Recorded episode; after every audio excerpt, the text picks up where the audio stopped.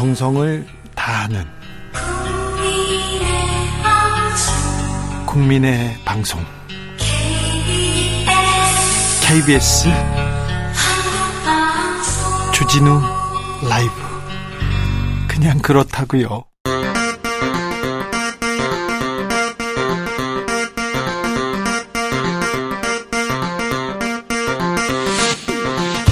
주진우 라이브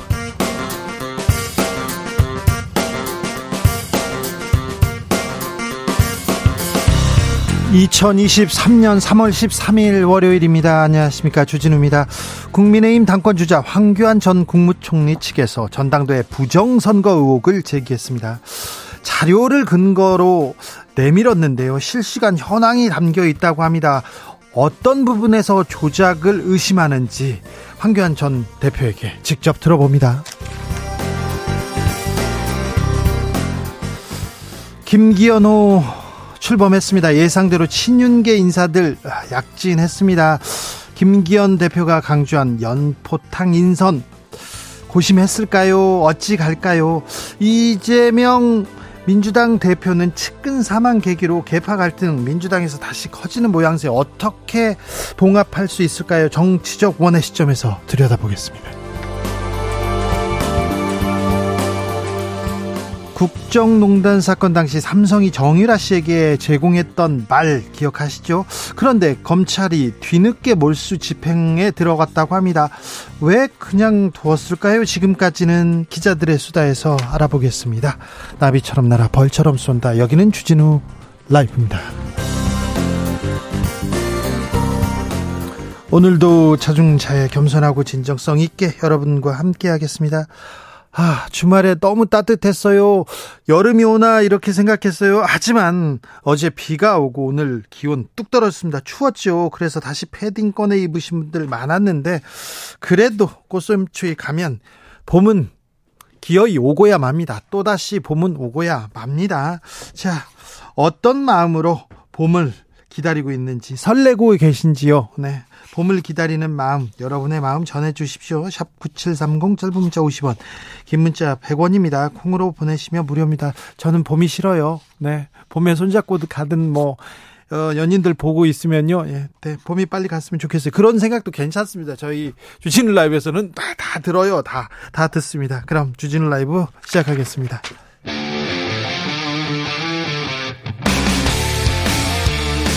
탐사보도 외길 인생 20년. 주 기자가 제일 싫어하는 것은?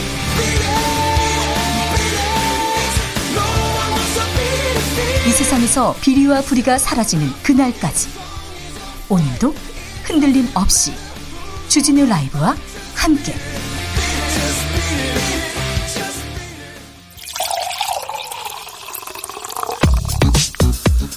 진짜 중요한 뉴스만 쭉 뽑아냈습니다. 주스. 정상근 기자 어서 오세요. 안녕하십니까. 한국 타이어 대전 공장에서 큰 불이 났습니다. 네, 어젯밤 10시경 대전시 목상동에 소재한 한국 타이어 공장에서 대형 화재가 발생했습니다. 어, 이 불로 작업자 10명과 소방대원 1명 등 11명이 연기를 마시는 등 다쳐서 이 병원에서 치료를 받았고요. 이 북쪽 이 공장이 전수되고 타이어 40만 개가 불에 탔습니다. 어제 교통 통제되고 열차도 섰다면서요? 네, KTX 열차가 대전역과 오송역에서 우회 운행했고요. 이 경부고속도로 일부 구간도 통행 제한이 이루어졌습니다. 어, 그러나 지금 현재는 다 정상화가 됐습니다. 주말 사이 지리산에도 큰 불이 발생했습니다. 네, 지난 토요일 날 1시 20분경 이 경남 하동군 화계면 지리산 국립공원에서 산불이 발생했습니다. 예, 산불 특수 진화대원 등이 사투를 벌이며 화재 진압에 나섰지만 이 짙은 안개 때문에 쉽지는 않았었는데요. 어, 다행히 일요일 내린 봄비에 화재 발생 23시간 만에 이 진화 작업이 마무리가 됐습니다. 네. 예, 하지만 산불로 민가 세 채가 탔고요. 이 피해 면적은 91헥타르 약 90만 제곱미터에 이르렀습니다. 어, 여기에 진화 작업을 벌이던 61살 산불 진화대원이 숨지는 일도 있었습니다. 어, 그 외에 지난 토요일 하루 동안 이 전국에 10여 건의 산불이 발생을 했었습니다. 아, 봄에 비가 많이 안 와서 그런지 이게 대지가 말라 있고요. 바짝 말라 있는 데다 건조한 상태에서 어, 불이 나는 경우가 많습니다. 각별히 조심하셔야 됩니다. 각별히 어, 유념하셔야 되고요. 산에 가시는 분들, 들에 가시는 분들 어, 불그 담배 그리고 불 조심하셔야 됩니다. 각별히 좀 부탁드리겠습니다. 강제동원 피해자들이 정부의 3차 변제, 제3자 변제안 공식적으로 거부했습니다. 네, 대법원의 배상 확정 판결을 받은 일제 강제동원 생존 피해자 3명 전원이 이 정부가 추진하는 이른바 제3자 변제안 거부를 공식 선언했습니다. 어, 세 분은 미쓰비시로부터 피해를 입은 양금덕 김성주 할머니 그리고 일본 제철 피해자인 이춘식 할아버지인데요. 이 관련 소송 지원단체 및 대리인들이 오늘 오전 일제 강제동원 피해자 지원재단을 방문해서 이런 뜻이 담긴 문서를 전달했습니다.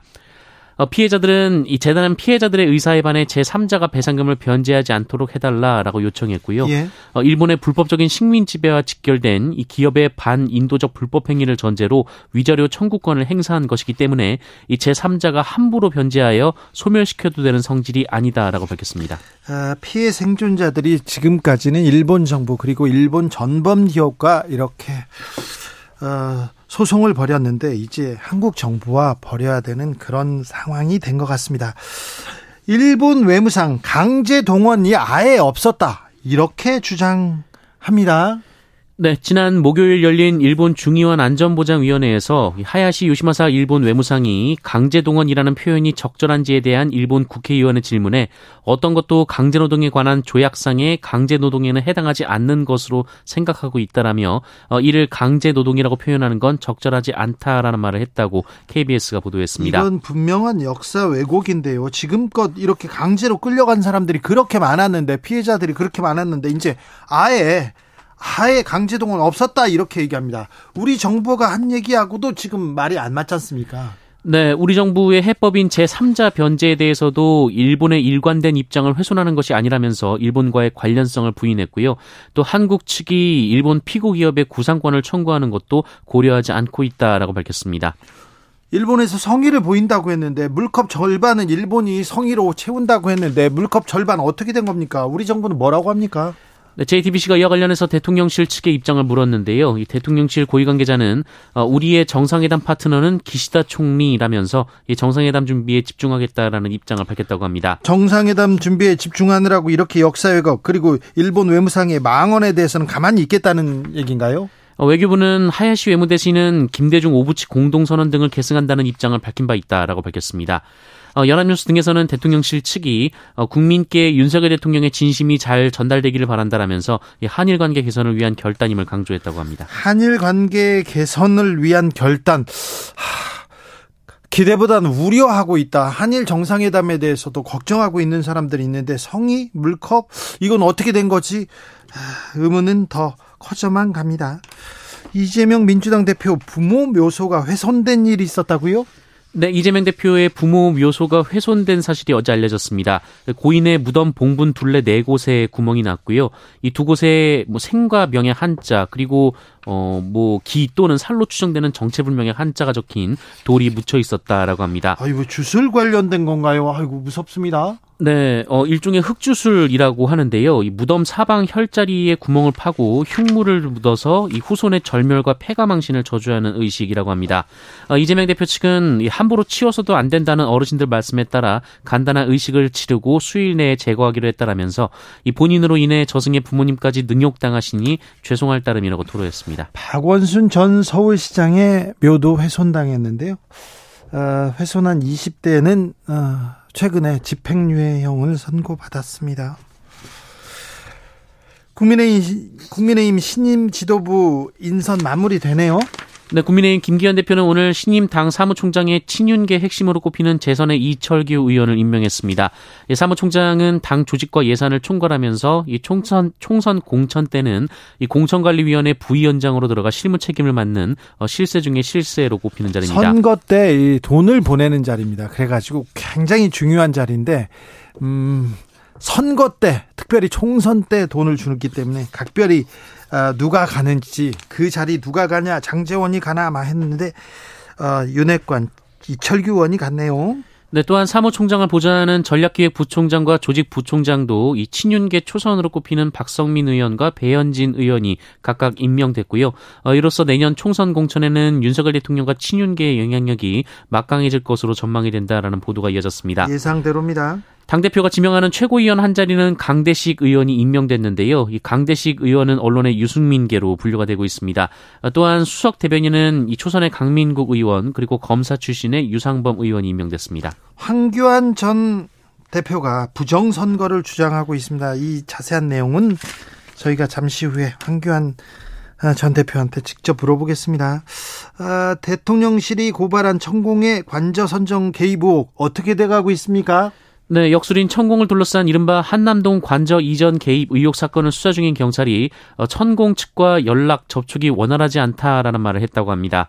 어, 서울경찰청 관계자는 오늘 기자간담회에서 다각도로 수사가 진행되고 있으며 천공과도 계속 연락을 취하고 있는 상태라고 말을 했는데 그런데 잘 안 된답니까? 네, 잘 안 된다고 합니다. 아니 이천공 씨가 그때 그 그때 관저에 왔는지 국방부 사무실에 왔는지 그게 핵심인데 이천공 씨의 전화, 이천공 씨의 행적 이걸 이걸 따져보는 게 가장 중요한 내용인데요.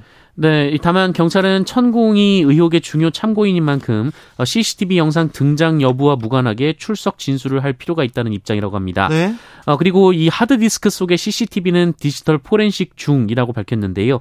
영상의 존재 여부 그리고 거기에 천공이 등장하는지 등등 모든 것을 확인하고 있다는 원론적인 입장만 나왔습니다. 모든 것을 확인하는데 별로 시간이 안 걸립니다. 그 며칠이면 될 텐데 이걸 가지고 경찰은 검경 수사권 조정 이후에 더 열심히 더 좀 명확하게 사실관계를 규명해야 되는데 아, 갔으면 갔다 아니면 아니다 명확하게 수사를 빨리 해주는 것이 어, 국론 분열 그리고 또 여기에 대한 그 잡음을 줄이는 길이기도 합니다. 윤석열 대통령의 부담을 줄이는 길이기도 해요. 그러니까 그런데 왜 이렇게 수사 열심히 안 하세요? 티나요.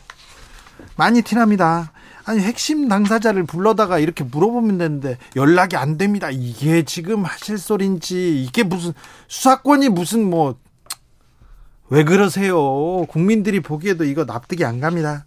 오늘부터 한미 연합 훈련 시작됩니다. 네, 올해 전반기 한미 연합 군사 연습 이 자유해방패가 오늘부터 11일간 실시가 됩니다. 네. 특히 올해는 2018년 이후 5년 만에 대규모 야외 실기동 훈련이 진행됩니다. 그래서 그런지 북한 어제 순항 미사일 발사했습니다. 네, 북한은 한미 연합 훈련에 반발하며 잠수함에서 전략 순항 미사일 두 발을 발사한 것으로 전해졌습니다. 어, 조선중앙통신은 잠수함에서 이 동해 경포만 수역으로 두 기의 전략 순항 미사일을 발사했다라고 주장했는데요. 북한이 잠수함에서 순항 미사일 미사일을 발사한 것은 이번이 처음입니다.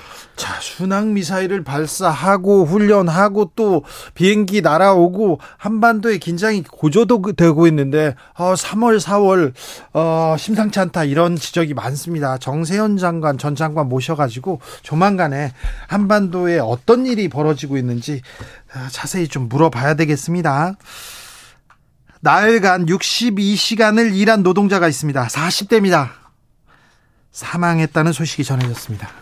네, 서울 한복판 고층 빌딩에서 나흘간 퇴근하지 못하고 62시간을 연속으로 인한 경비 노동자가 심근경색으로 사망하는 사건이 발생했습니다. 아, 고인은 지난 8일 오전 7시 10분쯤 지하 사무실에서 쓰러진 채 발견이 됐는데요. 어, 동료들에게 소화제를 부탁했고 어, 이를 가지고 온 동료가 쓰러진 고인을 발견하고 119 구급차를 불렀으나 아, 발견된 지 2시간도 지나지 않아 숨졌습니다. 어, 이 가족은 평소 고인이 지병이 없었기 때문에 급작스러운 과로로 숨졌다라고 주장하고 있습니다. 일하다가 쉬지 못하고 일하다가 숨졌으니까 과로사로 봐야 되겠죠. 네, 고인의 근무표에는 지난 5일 오후 4시부터 야간 근무를 시작해서 9일 새벽 4시까지 닷새에 걸쳐서 24시간 당직 근무를 서야 했고요. 어, 휴일 없이 10일도 출근하도록 되어 있었습니다. 어, 그러니까 고인은 출근 후 나흘간 62시간을 일하다가 쓰러진 셈이 됩니다. 어, 고인은, 고인은 팀장인데요. 원래 하루 8시간 5일 근무를 했는데, 이 보안대원들이 퇴사하면서 결혼이 생기자, 어, 이를 메우려고 무리하게 근무를 해왔다라고 합니다. 예, 하지만 관리업체는 고인의 죽음이 과로사가 아니라 병사라며, 유족에겐 산재 인정을 하지 않는 조건으로 합의금 1억 원을 제시했다고 한겨레는 보도했습니다. 이 고인은 감시 단속적 노동자에 속해서 주 52시간 적용의 사각지대로 꼽히는데요. 어, 그러나 정부의 최근 근로시간제도 개편 방안은 한 주에 64시간만 넘지 않으면 이 출, 퇴근과 출근 사이 연속 11시간 휴식을 주지 않아도 되는 것이어서 일반 노동자도 이렇게 나흘 연속으로 62시간 일하는 것이 가능해진다. 어, 이런 지적도 나오고 있습니다. 과로 권하는 사회에 대해서도 우리가 좀 고민해 볼 필요가 있습니다. 하... 우리 이렇게 오래 일하는데 오래 일하는데 제대로 노동 노동의 가치를 제대로 대접받지 못하는 부분에 대해서도 고민해 봐야 됩니다. 국회의원들도 계속해서 정치권에서 계속 부자들 걱정은 하면서 왜 우리 노동자 서민들 걱정은 안 하는지 그 부분에 대해서 고민해 봐야 됩니다. 검찰과 병무청 병역 비리 혐의자 137명 아, 적발했습니다. 네, 검찰과 병무청이 지난해 12월 합동 수사팀을 꾸린 지 약 3개월 만에 이 병역 면탈 사범 137명을 적발해서 재판에 넘겼습니다.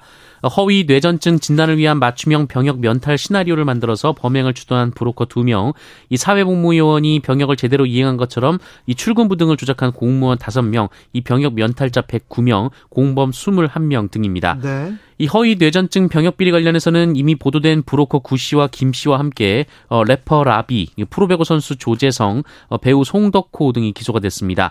이 공범 중에는 한의사 그리고 전직 대형 로펌 변호사도 있었다라고 합니다. 네. 어, 또한 래퍼 나플라는 이 서초구청에서 사회복무요원으로 근무하면서 이 출근 기록 등을 허위로 꾸며 병역 면탈을 시도했다라고 하는데요. 어, 이에 대해서는 나플라와 공무원 두 명이 병역법 위반 혐의로 구속 기소됐습니다. SM 인수전의 승자는 카카오가 됐습니다. 네, 카카오는 향후 공개 매수 절차를 거쳐 SM 경영권을 갖고 어, 그리고 경쟁했던 하이브는 카카오 SM과 이 플랫폼 차원에서 협력을 이어가기로 합의했습니다. 어, 지난달 초 하이브와 카카오가 순서대로 SM 지분 공개 매수를 선언한 뒤 SM 주가가 연초 대비 두 배 넘게 뛰자 양사는 협상 테이블을 꾸려서 합의를 도출해왔었습니다. 네, SM의 음, SM 인수전 그리고 카카오의 승리는 뭘 의미하는지 그리고 이렇게 인수전이 생기면 어, 주가가 빡 올랐다가 막 갑자기 떨어지지 않습니까? 이거 이때는 어떻게 해야 되는 건지 잠시 후에 저희가 연불리한테 자세히 물어볼 테니까요. 실용 실용 경제 수업 열 테니까 아 제발 좀좀 좀 잠깐만 생각하고 공부하면서 주식을 사셔야 됩니다. 어 옆에서 SM 올랐대. 그러니까 몰래 나중에 기사 보고 따라 들어갔다가 아이고 망했다 이런 분들 너무 많으셔 가지고요. 오늘 저희가 2부에서 자세히 이럴 때는 어떻게 해야 되는지 저희가 잘 이렇게 물어볼게요. 오늘 23% 넘게 폭락했다고 합니다. 지난주에 하루에 뭐 20% 올랐네, 뭐 2만 원 오르네, 만 원 오르네 이런 얘기 있었지 않습니까? 자 이렇게 주가가 팡 뜰 때 어떻게 해야 되는 건지 저희가 아, 피해자들 피해자들 구제 차원에서 저희가 특강 마련했으니까 2부 음, 집중해 주시면 좋겠어요. 아카데미가 열렸습니다. 여우 주 연상에는 아시아 배우 아, 양자경, 량쯔충이 이렇게 여우 주연상을 거머쥐었습니다. 네, 영화 Everything Everywhere All at Once에 출연한 배우 량쯔충 씨가 미국 아카데미상 여우주연상을 받았습니다. 네. 아시아계 배우가 오스카 여우주연상을 받은 것은 이번이 처음입니다. 어, 이 영화는 아시아계 미국인 가족이 다중 우주를 넘나들게 되면 벌어지는 이야기인데요. 네. 어, 량쯔충은 아메리칸 드림을 꿈꾸며 미국에 온 이민 1세대로 세탁소를 운영하는 에벌린 이란 에벌린이라는 사람을 연기를 했습니다. 앞서 량쯔충은 미국 골든글로브, 미국 배우조합상을 비롯한 40여 개 시상식에서 여우주연상을 받으며 아카데미 수상을 예고한 바 있습니다. 량쯔충, 량자경으로 이렇게 유명한데요. 80년대 Yes Madam 시리즈에 나왔던 그 누나예요. 그냥 발차기 하던 그 누나인데 아, 이분이 가끔 와호장룡에도 나오고 가끔 이렇게 어, 헐리우드에서 이렇게 얼굴을 내밀었었는데요. 그분이 오늘 시상식에서 이런 얘기했습니다. 여성분들 그 누구도 당신의 전성기를 지났다고 말하지 마십시오. 절대 포기하지 마세요. 이런 얘기했습니다. 60세가 넘었습니다. 아, 아시아계 여성으로는 최초로 아카데미 후보로 오르고 여우주연상 탔습니다. 아, 아카데미 얘기는 저희가 좀 아, 저희가 좀 깊게 좀 분석해 보겠습니다. 주스 정상근 기자와 함께 했습니다. 감사합니다. 고맙습니다.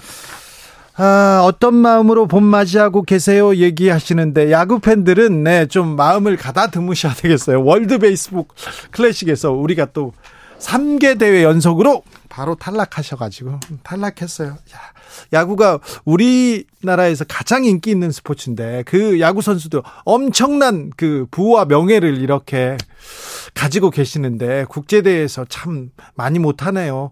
아, 이거 좀 이거 이거 참 이걸 어떻게 분석해야 될지 한국 야구 문제 있다 이 부분에 대해서도 주진우 라이브에서 조금 시간을 내고 내 가지고 한번 분석해 보겠습니다. 야구 그렇게 못하면 안 됩니다. 특별히 일본한테 이런 식의 이런 식으로 대패하는 거는요. 이거는 진짜 용서받기 힘들어요.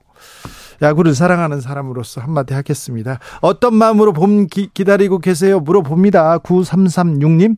집 가는 길이 추워요. 봄이 되면요. 꽃사진 많이 찍고 싶습니다. 물론 다가오는 중간고사가 두렵지만요. 그렇죠. 하필이면 시험 기간에 꽃 제일 예쁘게 피는데 시험 기간에 바깥에서 놀잖아요. 그러면 훨씬 재밌다. 그리고 시험 기간에 클럽 가잖아요. 아유 재밌어요. 재밌어요. 근데 자 그래도 중간고사도 잘 보고 매화가 피기 시작했더라고요. 4222님 봄은 너무 좋은데요. 산불 정말 조심해야 됩니다. 전국에서 너무 많이 납니다. 아 진짜 조심하셔야 됩니다. 아, 봄놀이, 뭐, 산, 들놀이 다 좋은데요. 산불은 조심하셔야 됩니다. 유성환님, 저는 봄에 시작한 야구 경기를 생각하면서 봄을 기다립니다. 얘기하는데 눈물 나잖아요. 눈물. 야구 팬들이 이렇게 온 성원을 막 모아주었는데. 8649님, 저는 내일 회사 면접 갑니다. 응원해 주시고 열심히 돈도 모아서 소외된 이웃 돕고 싶습니다. 복권도 당첨됐으면 하고 절에 가서 기도도 합니다. 복권 당첨하게 해주세요. 이렇게 절에 가서 빌면은, 아, 이거는 안 되고, 아이, 그, 교회 가서 성당 가서 절에 가서 좀 대승적으로 빌고 복권은 좀 부차적으로 따라오게 그런 식으로 빌어야지 이번에 복권 당첨되게 해주세요. 이건 이 기도는 이게 맞나 이런 생각을 저는 좀 하는데요. 아무튼 회사 면접 잘 되시길 제가 기도하겠습니다.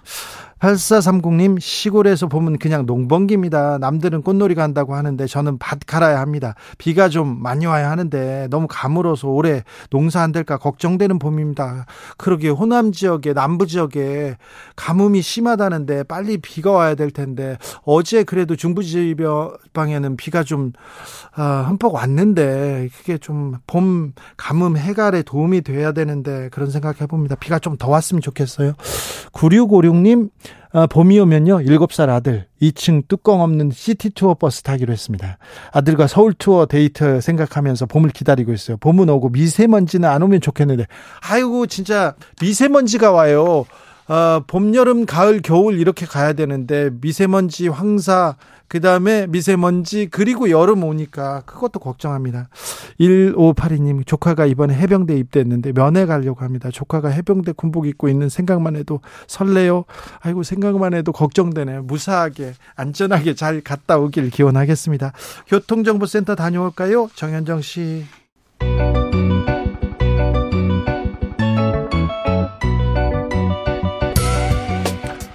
한층 날카롭다, 한결 정확하다, 한편 세심하다, 밖에서 보는 내밀한 분석, 정치적 원의 시점.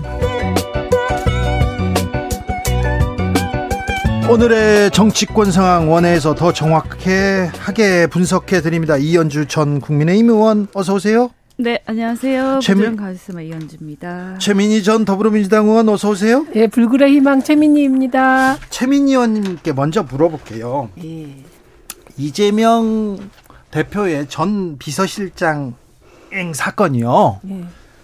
어, 근데 당내에서 당내에서 이 대표 도의적 책임져야 된다. 그게 사람이다, 인간이다. 이런 얘기를 하신 의원이 있는, 있는데 이런 얘기는 왜 나왔을까요? 그, 근데 그 앞에 전제가 붙어 있어요. 네. 혹시 이재명 대표 주변에서 심리적으로 압박을 줬다면 아, 이라는 전제가 있어요. 그런데요. 어, 2020년에 네. 이낙연 전 대표의 네, 네. 측근이 어, 검찰 그런, 수사를 네, 받다가 네. 극단적인 선택을 한 경우가 있었는데 네. 그때 당내에서 누가 도의적 책임을 져야 된다, 뭐, 뭐 압박을 했다면 이런 얘기가 나오진 않았잖아요. 네, 없었습니다. 그 당시에는 그 검찰의 무리한 수사 때문이다. 노무현 전 대통령이 떠오른다. 이 얘기를 김종민 의원이 했었어요. 그런데 저는 그 이상한 게 그 윤, 윤영찬 의원이 그 말을 했거든요. 네, 그런데 친명계입니다. 예, 예, 예. 그런데 그러니까 비명으로 분류돼 있긴 하죠. 아, 비명이죠. 예, 비명계 예, 친낙계입니다. 예, 그런데 그 앞에 압박을 줬다면 이런 얘기가 들어 있어요. 그런데 압박을 줄 수도 없고 줄 리가 있겠습니까? 예, 그래서 저는 세상의 모든 기준이 이재명 대표 앞에서는 바뀌는 느낌이 드는데 홍준표 시장도 그 대선 때 그런 말 하셨어요. 윤석열 검사의 말하자면 무리한 수사로 다섯 명이 극단전 극단적 선택을 한 일이 있다. 그것부터 석고대죄하라. 이런 말 한 적 있습니다. 그런데 이재명 대표는 오히려 수사를 받는 당사자인데 이재명 대표에게 그 죽음에 대해서 어쩌고 저쩌고 하라는 건 저는 정말 이건 기준이 왜 이재명 대표 앞에선 바뀔까? 뭐 검찰 주변과 검찰 주변과 국민의힘에서는 그렇게 뭐 공세를 펼 수도 있는데 정치적 네, 공세를 펼 네. 수는 있는데 이런 문제를 가지고도 민주당 내에서 이런 다른 목소리, 아, 특별히 이재명 대표 책임져라 이런 목소리가 나오는 걸 보면 민주당 내가 조금 갈등이 내용이 좀 있나 봅니다. 근데 갈등은 정당의 정당 권력 투쟁하는 데라 갈등은 늘 있습니다. 아, 그런데 아, 어쨌든 이 사안은 저는 검찰의 무리한 수사 때문이고 그리고 이에 대해서 뭐 간접살인 이런 얘기 나오는데 그러면 직접살인 한 사람이 있습니까? 혹시 이 사안에 대해서? 그러니까 저는 정말 무리한 무리한 정치 공세고 지금 이 경우는 10년 동안 검찰의 수사를 받다가 극단적인 선택한 분이 83명에 이른다. 황은하 전 의원이 폭로하지 않았습니까? 그래서 오히려 여야가 검찰의 무리한 수사에 대해서 이런 일이 없도록 재발 방지를 위해서 논의하는 게 맞다고 봅니다. 이현주 의원님 어떻게 보셨어요? 뭐 저는 그 내부 사정에 대해서 잘 모르니까요. 네. 그런데 어쨌든 어 이제 주변에서 자꾸 돌아가시니까 그런 것들이 자꾸 이제 뭉게뭉게 여러 가지 풍문으로 도는 거죠.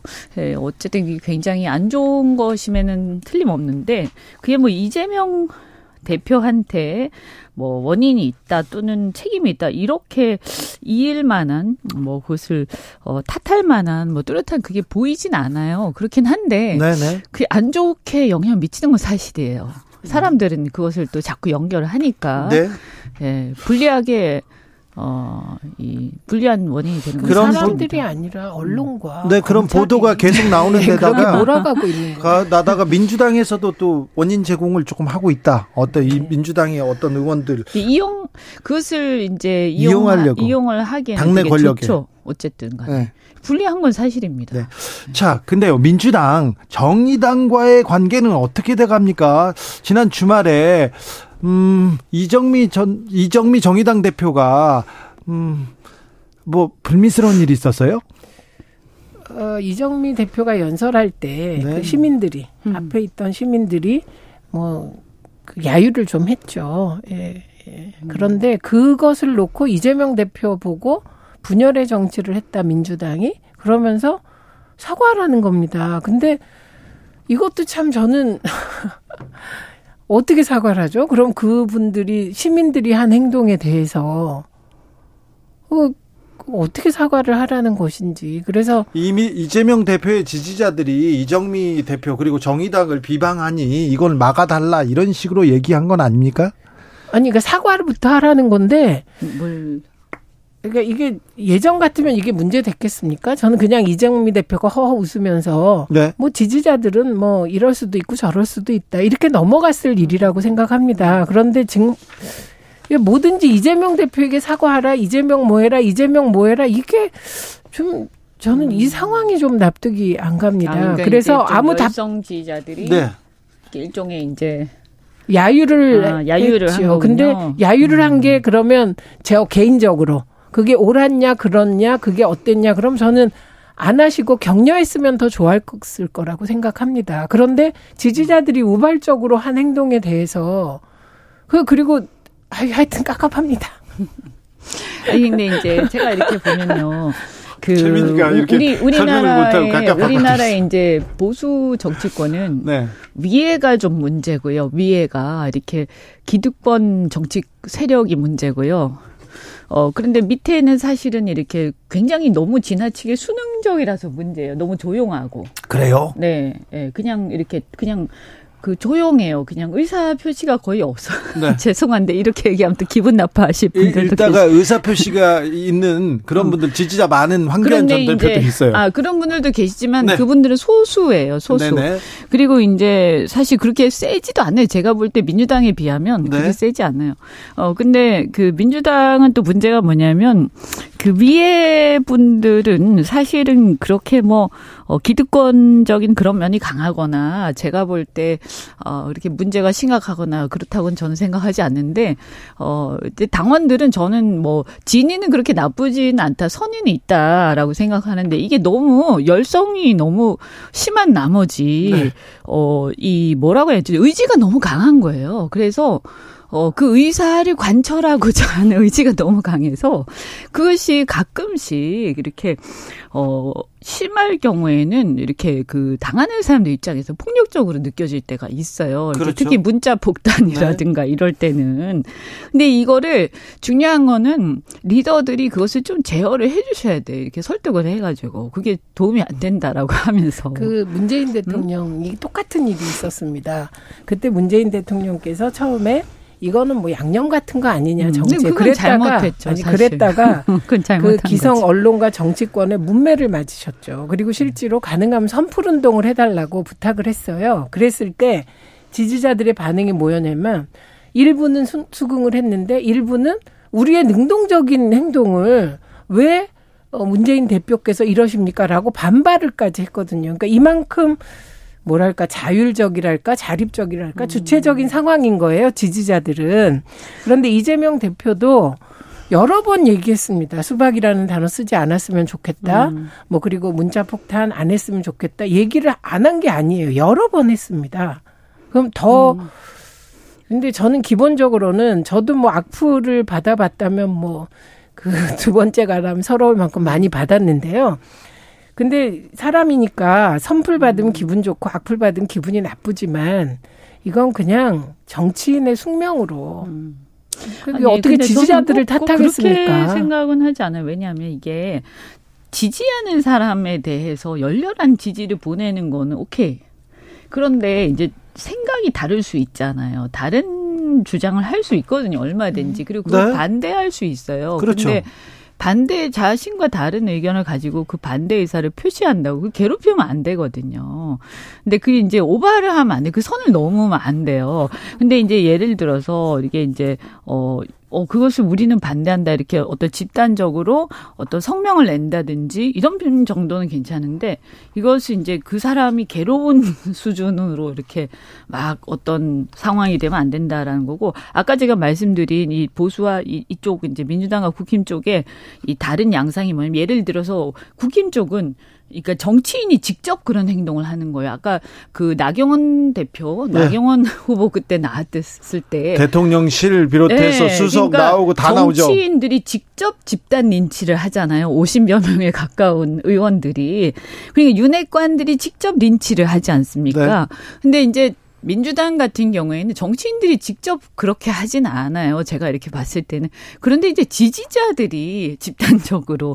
근데 그게 더 무서울 때도 있고 또 어떨 때는 그게 또 그것보다 정치인들이 직접 하는 게더 어, 고약할 때도 있고 그 양상은 좀 다른데 저는 어쨌든 둘 다 문제인 것 그, 같아요. 아, 제가 한마디만 음. 기준을 잡으면 될 것 같은데 저는 문자로 의견을 전달하는 거 그건 뭐 할 수 있다고 생각합니다. 다만 욕설이나 인신 공격은 안 했으면 좋겠다. 기준이. 네, 근데 예. 욕설과 인신 공격이 많이 섞여 있다고 합니다. 아니, 그래서 그러니까 그- 예. 그러니까. 그런데 그 부분은 저는 개인적으로 감수하겠다는 거예요. 칭찬받을 때 기분 좋았으니까 과거에. 근데 이게 그리고 또 하나는 집단적으로 오면 저도 문자 폭탄 옛날에 많이 받았는데 네. 이게 예를 들어서 한 10개, 20개 뭐 한 이 정도 오면 괜찮은데 그리고 한 100개까지도 괜찮아요. 근데 한 만 개씩 오면 이거는 거의 폭력으로 느껴지거든요. 아, 그렇죠. 그리고 저도 트윗을 중단한 계기가 됐어요. 네. 너무 심하게 돼- 해서. 그런데 저는 이 모든 기준은 어쨌든 정치인들은 농부는 밭을 탓하지 않는다. 그런 노무현 대통령의 기본 생각, 이 생각 위에서 판단을 해야 한다고 생각합니다. 그러니까 이제 아니 그러니까 의견은 있잖아요. 그러니까 옳고 그름이라는 게 사실은 정치를 하다 보면 꼭 반드시 옳고 그름이 있는 게 아니라 그냥 의견이 다를 때가 있거든요. 아, 그럼요. 다를 수 있어요. 사안을 그때마다 그 사건을 바라보는 그러니까 그냥 제가 볼 때는 이런 있죠. 거예요. 이렇게 자신하고 의견이 다를 때는 아 그냥 의견이 다르건 나 저 사람 지지 않을 거야 이렇게 그냥 하면 되는 건데 그것을 꼭 와, 반드시 관찰을 시켜야 되니까 저 사람 어떤 식으로든 꺾을 거야 이렇게 하기 시작하면 서로 굉장히 피곤해지고 사실은 그렇다고 해서 그걸 받는 사람이 생각을 바꾸지도 않고 오히려 더 악화돼요. 사실은 반발 반발심이 생겨가지고. 맞습니다. 아, 지금 아무튼 민주당 지지자도 뭐 강- 강성 극성 지지자고 민주당을 사랑하는 사람이었으니까 그랬을 수는 있으나 정의당과 민주당과의 관계가 조금 아, 좀 냉각되었다. 여기까지 생각해 보면 아 이게 옳았을까 여기까지 생각해야 되는데 뭐 그 생각은 뭐 정치권에서 하라고 두시고요. 근데 뭐 네. 앞으로 제가 볼 때는 민주주의의 과제라고 생각을 하고요. 어, 이제 정당 정치가 저는 하여튼 이 당원 정치라든가 이런 것들에 대해서 저는 요즘에는 정말 이렇게 회의가 생겨요. 이렇게 당원을 막 열심히 모집을 하는데 양당에서 네. 그렇게 당원이 막 많아지면 많아질수록 점점 더 안 좋아지는 것 같아요. 아유, 그거는 아닙니다. 그래서 예를 들면 인류 역사 역사 발달 단계에서 보통 선거가 실현된 게 2차 세계 대전 이후이거든요. 그런데 초기에 이, 그 보통 선거가 실시될 때 그때도 나, 그 세계 망한다, 나라 망한다고 했던 사람 많습니다. 음. 아니 이런 거 있지 네. 않아요? 네. 그게 예를 들어서 이런 처음에는 특정 정당을 별로 지지를 안 해요. 근데 누구랑 친하니까 내가 다 가입을 해주는 거예요. 네. 그리고 나서 어느 당에 예를 들면 국힘의 당원이 된 거예요. 조금 지나고 나면 그냥 왠지 그 당에 어 그 노선 이런 거 별로 찬성하지 않는데 친해가지고 가입을 해주고 나서부터는 국힘 당원이 됐으니까 국힘이 하는 거 무조건 찬성하게 되는. 그러니까 그 사람의 문제도 있지만 네. 그런 경향성이 있어요. 그래서 저는 아 이게 이게 이런 그 그런 사람들도 상당히 되더라고요. 근데 이현주 의원님의 저 말씀 위험한 게 그 밀실에서 국회의원 몇 명이 당을 움직이고 국회를 움직이는 걸 벗어나야 되고 특히 당은 가능하면 당원과 지지자들에게 문턱을 낮추는 게 맞고 맞는데 네, 네, 이런 당원- 부작용들을 어떻게 해소해 그렇죠. 갈까를 논의하면 됩니다. 당원들이 크게 늘었습니다. 민주당도 그렇고 그러니까 그게 꼭 국민의힘도 좋은 거냐 이런 네. 의문이 한 번씩 든다는 거죠. 그렇죠. 제가 당원이 마-. 많이 는 만큼 음. 정치가 발전하고 있는지 정치인들이 더 나아졌는지 여기에 그러니까. 대해서는 네, 네. 고민할 지점이 네, 많죠. 네. 자 당원들 많이 들어와서 국민의힘 새 지도부 새로 뽑았습니다. 그러니까요. 이번에도요. 엄청 많이 늘었는데 이게 과연 결과는 제가 결과는 10만 명일 때 20만 명일 때랑 똑같죠. 똑같은 건지 아니면 더 퇴보한 건지 잘 모르겠어요. 자 그럼 당 지도부는 잘 꾸려졌습니까? 어떻게 보세요?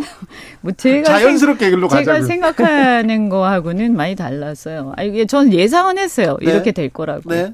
왜냐하면 어 제가 주변에 보니까 이렇게 온라인에 카페도 그렇고 젊은 친구들이 투표를 별로 안 했더라고요. 네. 투표 동료 운동 좀 하지 뭐 이런 얘기도 많았었고요. 안 해 나는 투표 어차피 안 될 건데 이런 반응도 꽤 있었고 그 다음에 이게 우리가 여당이잖아요. 네. 여당이다 보니까 이해관계자들이 투표를 많이 하셨어요. 아 그렇죠. 네, 조직표가 이- 이- 뭐 예, 조직표가 굉장히 투표를 많이 했고 그 다음에 어 대통령 선거 때 무슨 윤사모, 윤공정 뭐 이런 것들이 있었잖아요. 네. 그런 데가 총동원 됐었어요. 어. 네. 그래서 대통령 선거 직전 분위기하고 굉장히 비슷했어요. 아 네. 어, 그래서 저는 뭐, 아, 이제 끝났다. 이런 생각을 하긴 했었는데. 그런데 하나 물어볼게요. 음, 검사 출신 유상범 의원 수석 대변인으로 갔습니다. 뭐 예상하던 건데요. 네. 어, 당 사무총장 이철규, 어, 윤핵관 이철규 의원, 뭐 여기도 예상하는 분들 많았습니다. 그런데 조직 부총장의 배현진 의원 이렇게 얘기 나왔는데 배현진 의원은 왜 이렇게 중용되는 걸까요? 아니, 굉장히 앞장섰잖아요. 이준석 대표. 어머, 쫓아내는데도 앞장서고, 네. 그때 무슨 나경원 찍어내기도 그때 앞장서지 않았나요? 그렇죠. 그런 측면이 있죠. 어, 그 굉장히 그, 스- 뭐, 헌신적으로 앞장섰잖아요. 그러니까 제가 이렇게 보면 민주당에 비해서 정말 농공 행상이 확실하다 이런 느낌. 아 그래요. 네. 그리고 어, 꺼리낄 것이 없구나. 음, 그래서 그런 얘기가 있잖아요. 소위 윤핵관보다 더 가까운 분이 검핵관, 검핵관이다. 뭐 이런 얘기들도 있었어요. 근데 저는 검사 출신의 국회의원을 초선이잖아요. 네. 이분이. 음. 대변인에 기용할 정도로 거침이 없구나. 정말 거침없는 농공행상인 것 같습니다. 네. 아, 그래요? 예, 거침없는 친윤 인사 같습니다. 아, 그러니까 지금 사실은 우리가 이제 그 친윤 그 저 윤핵관 논쟁이 있었잖아요. 그죠? 네. 논란이 있었죠. 어, 전대 어, 와중에 그리고 이제 대통령의 당무 개입이 계속 논란이 됐었고 어, 근데 이게 계속 이슈가 됐었고 어, 그리고 찍어내기가 계속 문제가 됐었고 그래서 어, 사람들이 일각에서 끝나고 나서 연포탕 인사를 할 것이다. 또는 굉장히 의식을 할 것이다. 인사를 할 때. 이렇게 예상을 하시는 분들이 계시길래 제가 어 사실 별로 기대하기 어려울 것이다. 왜냐하면 어 그냥 신경 안 쓰고 그냥 할 것이다. 지금까지 생각했던 것처럼 지금까지 해왔던 것처럼 그냥 설마 하던 거를 그냥 할 것이다. 했는데 설마 하던 대로 그냥 하잖아요. 네. 네. 사무총장이 제일 중요하죠. 그런데 윤핵관 중에 핵심 윤핵관을 하지 않습니까? 네. 검찰, 경찰, 권력기관의 핵심 권력의 속성을 가장 잘 아는 사람으로. 네. 그리고 가장 어떻게 보면 제가 볼 때는 찍어내기 할 때 그때 50여 명, 50명 가까이 그 린치할 때 그 어, 연판장 돌린 그 사람들은 정말 정치를 앞으로 하면 안 될 사람들이다라고 많은 사람들이 비판했죠. 네. 그런데 그 대표적으로 앞장선 사람을 가장 중요한 사무부총장으로 하겠다. 네. 뭐 이런 얘기가 나오고 있고요. 어, 그리고 검찰 정권이다, 검찰 당이 된다, 이런 얘기, 어, 눈치 볼 것이다라고 하지만 그런 거 아랑곳하지 않고 수석 대변인 시키고 있고. 어, 저는 전혀 여론이나 이런 거 신경 쓰지 않는다. 그리고 그런 거 상관없, 그리고 상관 안 쓰는 이유가, 그래도 또 여론이 별로 미동도 안 한다. 어, 이런 자신감이 그, 있는 것 같다. 근데 미동 안 하는 건 아니죠. 구체적으로 얘기하기는 어렵지만 컨벤션 효과가 없습니다. 음. 네. 그 이게 이, 이런 것 같아요. 제 언론 보도를 이렇게 그런 측면이 있네. 예, 예. 컨벤션 효과가 있나? 보통 어, 지도부 있죠. 없습니다. 저는 지, 아니 안 그래요. 음. 오늘 그 구체적으로 아니 그 구체적으로 말할 수는 없는데 그런데 음. 컨벤션 효과가 어, 없다 이렇게 말할 수도 있는데 그런데 지금 사실 지난주에 있었던 각종 악재, 강제 동원 피해자 관련된 제, 그 해법안 이런 부분은요. 그거는 대통령 지지율엔 반영이 되고 있습니다. 되고 있고 그런데 그리고 그 나왔던 여러 가지 악재들은 지금 거의 사라지고 있지 않습니까? 그러니까 그거는 뭐냐 하면 그러니까 제가 볼 때 컨벤션 효과가 없다라고 하면 조금 그런 게 뭐 저는 이렇게 뭐 칭찬하고 싶어서 그런 게 아니고요. 어, 사실은 뭐 좋은 취지에서 천하람 후보, 안철수 후보 열심히 뛰었지만 열심히 뛰었나? 어쨌든 황교안 후보 같이 뛰었는데 그들이 열심히 뛰어준 덕분에 음. 사실 상쇄되었죠. 그 전에 찍어내기 어 논란이. 그죠? 네. 어, 그래서 저는 사실은 조금 안타까웠던 게 어떤 면에서 보면 사실 뭐 천하람 후보나 이런 이준석계가 열심히 뛰면서 뭐 이렇게 어, 그 어, 윤핵관 문제라든가 대통령이 당무개인 문제를 제기를 했지만 이런 것들이 오히려 어, 사장되고 논란이 사장이 되면서 네. 어, 오히려 앞에 있었던 이 찍어내기의 여러 가지 문제들을 가려주고 어, 포장지의 역할을 해줘버린 것 같다. 아, 네. 네, 그래서 너무 안타깝다.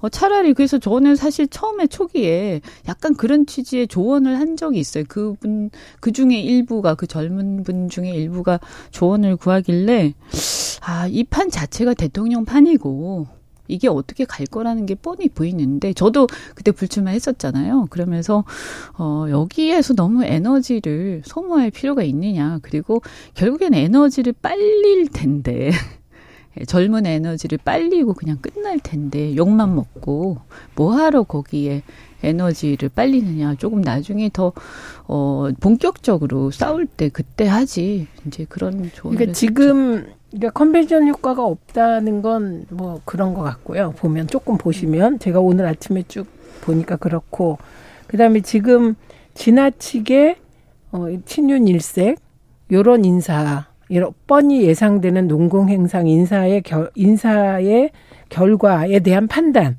이건 이제 다음 주에 나오죠. 예, 그래서 지금 지켜보고 있는 과정인 네. 것 같습니다. 그래서 이렇게 그런 젊은 분들이 나와서 그렇게 떠들고 또 문제 제기하고 했으면 그게 이후에 인사나 이런데 좀 조금이라도 반영이 되고 그래야 이게 보람이 있는 거잖아요.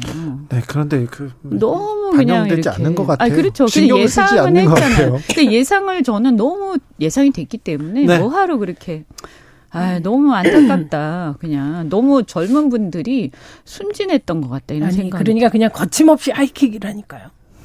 음, 그런 것 같아요. 음. 일제 강점기 강제동원 피해자 관련해서 정부가 해법을 냈는데 양금덕 할머니를 비롯해서 피해자들이 우리는 받을 수 없다 이렇게 얘기합니다. 어, 지금 국회에서는 민주당 단독으로 국회 외교통일위원회 회의가 열려 열리기도 했는데요. 네. 올해 아니 이번 주죠 매우 중요한 한일 정상회담이 있습니다. 하, 어찌 전망하십니까? 우선 저는 음, 박진 외교부 장관이 기자회견을 하면서 했던 말들이 있습니다. 네. 그 우리가 물을 반쯤 채우면 어, 일본이 나머지를 채워주지 물컵의 절반을 채울 성의를 보여줄 보여 것이다. 그거. 네. 그다음에 이게 끝이 아니라 새로운 시작이다. 네. 이런 얘기했어요. 예. 그런데 일본에서 나온 반응은 전혀 그게 아닙니다. 외무상은 국회의회 나가서 답변하기를 네. 강제 노동은 없었다. 그렇게 아예 얘기를 했고 다 끝난 사안이다. 이렇게 얘기를 했어요. 그러니까 물잔의 반이 채워지기는 커녕 느낌이 대한민국이 일본에 공개적으로 따기를 맞은 느낌? 네. 그래서 하여튼 굉장히 불편한 마음입니다. 국민들이. 예. 예. 그래서 그런데 대통령실에서는 그 저는 그 언론 보도 중에 그 깜짝 놀란 게 이 여론 지형을 보고 대통령이 깜짝 놀랐다 이런 보도를 봤어요. 어, 그래요? 네, 그 네, 여론을 네. 전혀 예, 모르셨나 예, 보죠? 아니 이런... 그 전에는 뭐 지지율이 10%로 떨어지더라도 뭐 지지율이 다 떨어지더라도 무조건 하겠다 이런 얘기도 했다면서요. 그건 일본 누가 왔을 때 했죠. 네네. 했는데 어쨌든 이렇게까지 여론이 안 좋을 줄 몰랐다라는 보도를 보고 어떻게 그렇게 생각하지? 그럼 그 주변에서는 지금 이 사안에 대해서 대통령께 보고를 할 때 그럼 사실이 아닌 것들을 보고했나? 어, 이런 생각이 들더라고요. 그래서 이 사안은 이게 그냥 하루 이틀 끝날 사안도 아니고요. 무엇보다도 그 피해자 세 분, 생존된 피해자 세 분이 이, 이 사과 없는 이런 대한민국 기업의 배상 형식 제3자 대위 변제 안 받겠다는 거예요. 네. 당사자들이 안 받겠다는데 네. 어떻게 하냐고요. 진행되기도 어려워요. 그리고 법적으로도 이게 법 만들어야 되잖아요. 그 그렇죠. 법은 국회에서 만들잖아요. 뭐 대법원에서 지금 판결이 끝났는데 거기에 반하는 지금 행정부의 네. 조치이기 때문에 또 이 부분 어떻게 풀어야 될지도 문제입니다. 그냥 안 풀리죠. 안 풀리죠. 네, 그냥 안 풀리기 때문에 어 일본도 그걸 알고 있어요. 그래서 일본이 지금 수출 규제를 그냥 바로 풀지 않고 대화를 재개하겠다 이 정도만 얘기하고 있거든요. 어, 우리가 일본도 알고 있는 거예요. 네. 그다음에 이게 설사 어떻게 억지로 억지로 풀리는 척 하더라도 어, 이게 지속 가능하지 않다라는 것도 알고 있고요. 음. 어, 문제는 뭐냐 하면 아마 기업들도 어, 자기들이 채무가 없잖아요. 근데 채무가 없는데 이걸 출연을 하게 됐을 때 배임 문제가 또 생길 음. 수가 있어요. 예? 그 K스포츠 미르재단하고 비슷한 상황에 처하게 되는 거거든요. 그래서 이게 어 그래서 국회에서 법을 만들어야 된다 이런 건데 국회가 법을 만들기도 좀 애매할 거예요 아마 그래서 결국은 궁극적으로 해결이 안 되는 해결이 안 되는 상황. 그러니까 음. 제가 볼 때 최소한 필요한 건 뭐냐 일본의 사과예요. 일본의 사과가 전혀 없는 상태에서는 하나도 진전이 안 될 거고요. 근데 일본의 기업이 일본 기업이 최소한 참여해야 돼요. 이 네. 이현주 의원님의 말이 외교부의 기본 노선이었어요. 음, 네. 사과와 일본 참여. 기업의 참여. 그 두 가지가 없으면 아예 시작을 해도 소용이 없어요. 그런데 왜 이런 필요가 없어요. 이런 뭐 기본적인 음. 뭐 뭐라고 해야 되나요? 마지노선이라고 할수 음. 있습니다. 협상에. 근데 그, 여기서 그게 된 다음에 그다음에 피해자를 설득해야 되는 거예요. 거죠. 그런데 어, 그게 제가. 취재를 과거 과거에 문재인 정부에서 어떻게 진행이 되었나 취재를 해보니 일본 기업들은 배상할 의사가 있었다고 합니다. 음. 그리고 한일 간 외교 당국 간에는 아. 문희상 전 의장이 얘기한 2 플러스 2 플러스 알파 네. 그거는 일본과 일본 전범 기업과 대한민국 기업과 어, 대한민국이 참여하는 재단 그 네. 얘기거든요. 문희상 네, 네, 의장 네. 말이.